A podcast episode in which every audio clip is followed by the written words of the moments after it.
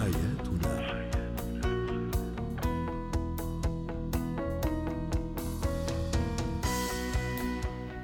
نجدد وتحية لكل مستمعينا ومستمعاتنا. أنتم تستمعون لبرنامج حياتنا برنامجكم اليومي الذي يعنى بشؤون الأسرة وباقي الشؤون الحياتية الأخرى.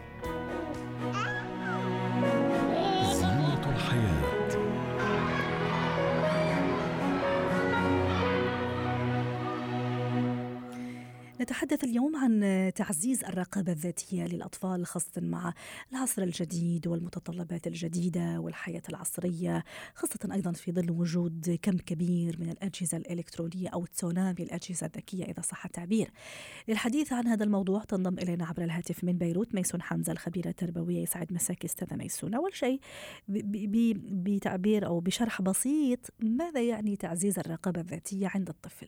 نعم آه، مساء الخير لك وللمستمعين.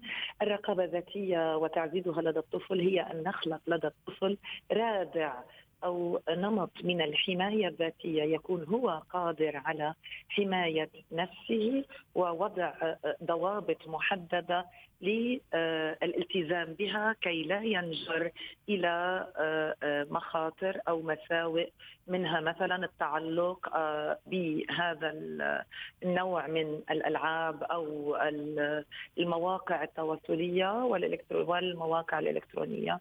وأيضا كي يتجنب التعامل مع مخاطر أخرى كأناس جدد يتعرف إليهم وغيرهم من وأيضا حتى اغرس فيه مجموعة قيم وأيضا حتى أقدر نخليه يميز بين الصح والخطأ بين النافع والضار. صحيح صحيح ممتاز. صحيح صحيح. هذا على مستوى تنمية الآليات كيف يقف أو يردع هذا الأمر. رائع. نعم. طيب ست ميسون آه، اولا متى أبدأ آه، أحاول مع ابني أو أبدأ معه أنه أعزز فيه هذا الموضوع؟ ويا ريت تعطينا كذا بخبرتك الجميلة وأفكارك الرائعة كيف أنا أعزز هذه الرقابة الذاتية نعم. بخطوات كذا بسيطة؟ صحيح. اولا الرقابة الذاتية تبدأ آه، مع عملية التنشئة سواء كان لدى أطفالنا آه، آه، يعني ولوج إلى المواقع الإلكترونية أو الألعاب أو غيرها. لأنه الرقابة الذاتية هي أمر ضروري لحماية الطفل وتدريبه على كيفية حماية نفسه من الخطر سواء كان يتعلق بناس أو مواقف أو أحداث أو غيرها.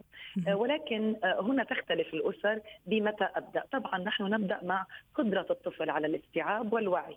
يعني آه، طفل آه، دون سن السبع سنوات لا يستطيع أن يفهم فعليا معنى الخطر وإن كان يستدركه أو يستشعر به، نعم. نحن نبدأ منذ أن يبدأ الطفل بالذهاب إلى مؤسسات مثلا المدرسة منذ سن الخامسة أو الرابعة بكيفية التعامل مع الأغراب أو إذا تقدم منك شخص غريب ما نعم. هي أسس الاحترام وهي ما هي أسس استشعار الخطر ولكن نعم. إذا ما خصصنا الكلام عن المواقع الإلكترونية والألعاب الإلكترونية والتعامل مع العالم الإلكتروني فهنا يتعلق بعمر الطفل وغالبا آه، يبدأ الأهل قبل إعطاء الطفل المقدرة على أن يكون مقتني لجهاز أو للعبة أو لوسيلة تسمح طيب. له بالتواصل مع الأغرب.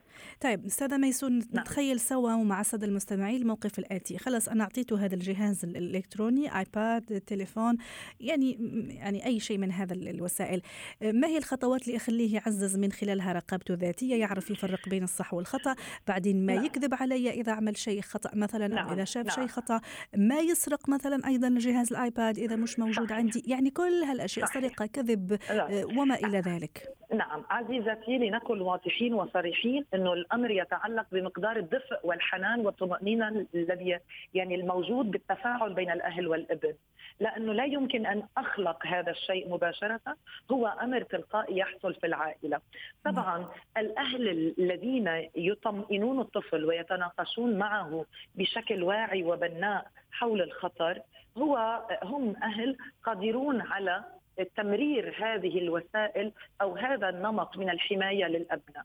اولا النقاش حول المسؤولية، يعني اقتناءك لهذا الجهاز يجب أن يكون حوله مسؤوليه أن أنت تكون مسؤول عن كيفية استخدامه وقت نعم. الاستخدام. جميل. اولا اذا النقاش حول المسؤولية، ثانيا وضع قانون وهذا القانون لا يمكن تمريره للطفل دفعة واحدة أو أن يكون مسقط ومنزل هكذا يجب أن يكون تدريجي وأيضا حوله نقاش لأنه القانون إذا كان عقابي يعني إذا وصلت فكرة القانون للطفل بأنه عقاب سيمل منه ويتململ ويهرب منه وهذا القانون قديش أيضا يكون مرافق بثقة إني أنا أعطيك السن هذا القوانين وأثق طبعاً. فيك وفي نفس الوقت أيضا احاسبه في نهاية اليوم نعم. أو بعد نعم. يومين نعم. هذه أو... هذه المسألة المهمة نعم. إنه هنالك قانون هذا القانون لا يلغي الرقابة يعني نحن كأولياء أمر بدنا نفهم أولادنا إنه سنراقبكم وعلينا مراقبتكم للحماية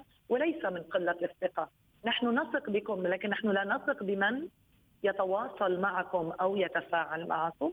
ثانيا إنه بعد المراقبة هنالك محاسبة، يعني يجب أن أجلس مع ولدي وأتناقش معه حول من هذا وما هو ذلك ولماذا قمت بذلك وأن أكون أيضا صارم. على الأهل أن يكونوا صارمين بالقانون. يعني مثلا بمعنى. أنت تستطيع أن تستخدم هذا الجهاز ولكن لديك وقت ساعة أو ساعة ونصف. أنت تتفاعل بهذه الساعة بالطريقة التي تراها مناسبة. ولكن عند انتهاء هذه الساعة أو الوقت المحدد علينا أن نتوقف. وهنا الرقابة. وهنا لكي أدرب الطفل على النفس ان يصبح لديه راقبة. فعلا. وأن أكون صارم. يعني إذا أتى ولدي وقال لي امنحني بعض الوقت نعم. وأعطيني وقتا اضافيا يجب أن أكون صارما. أنا اتفقت معك منذ البدء على هذا الوقت.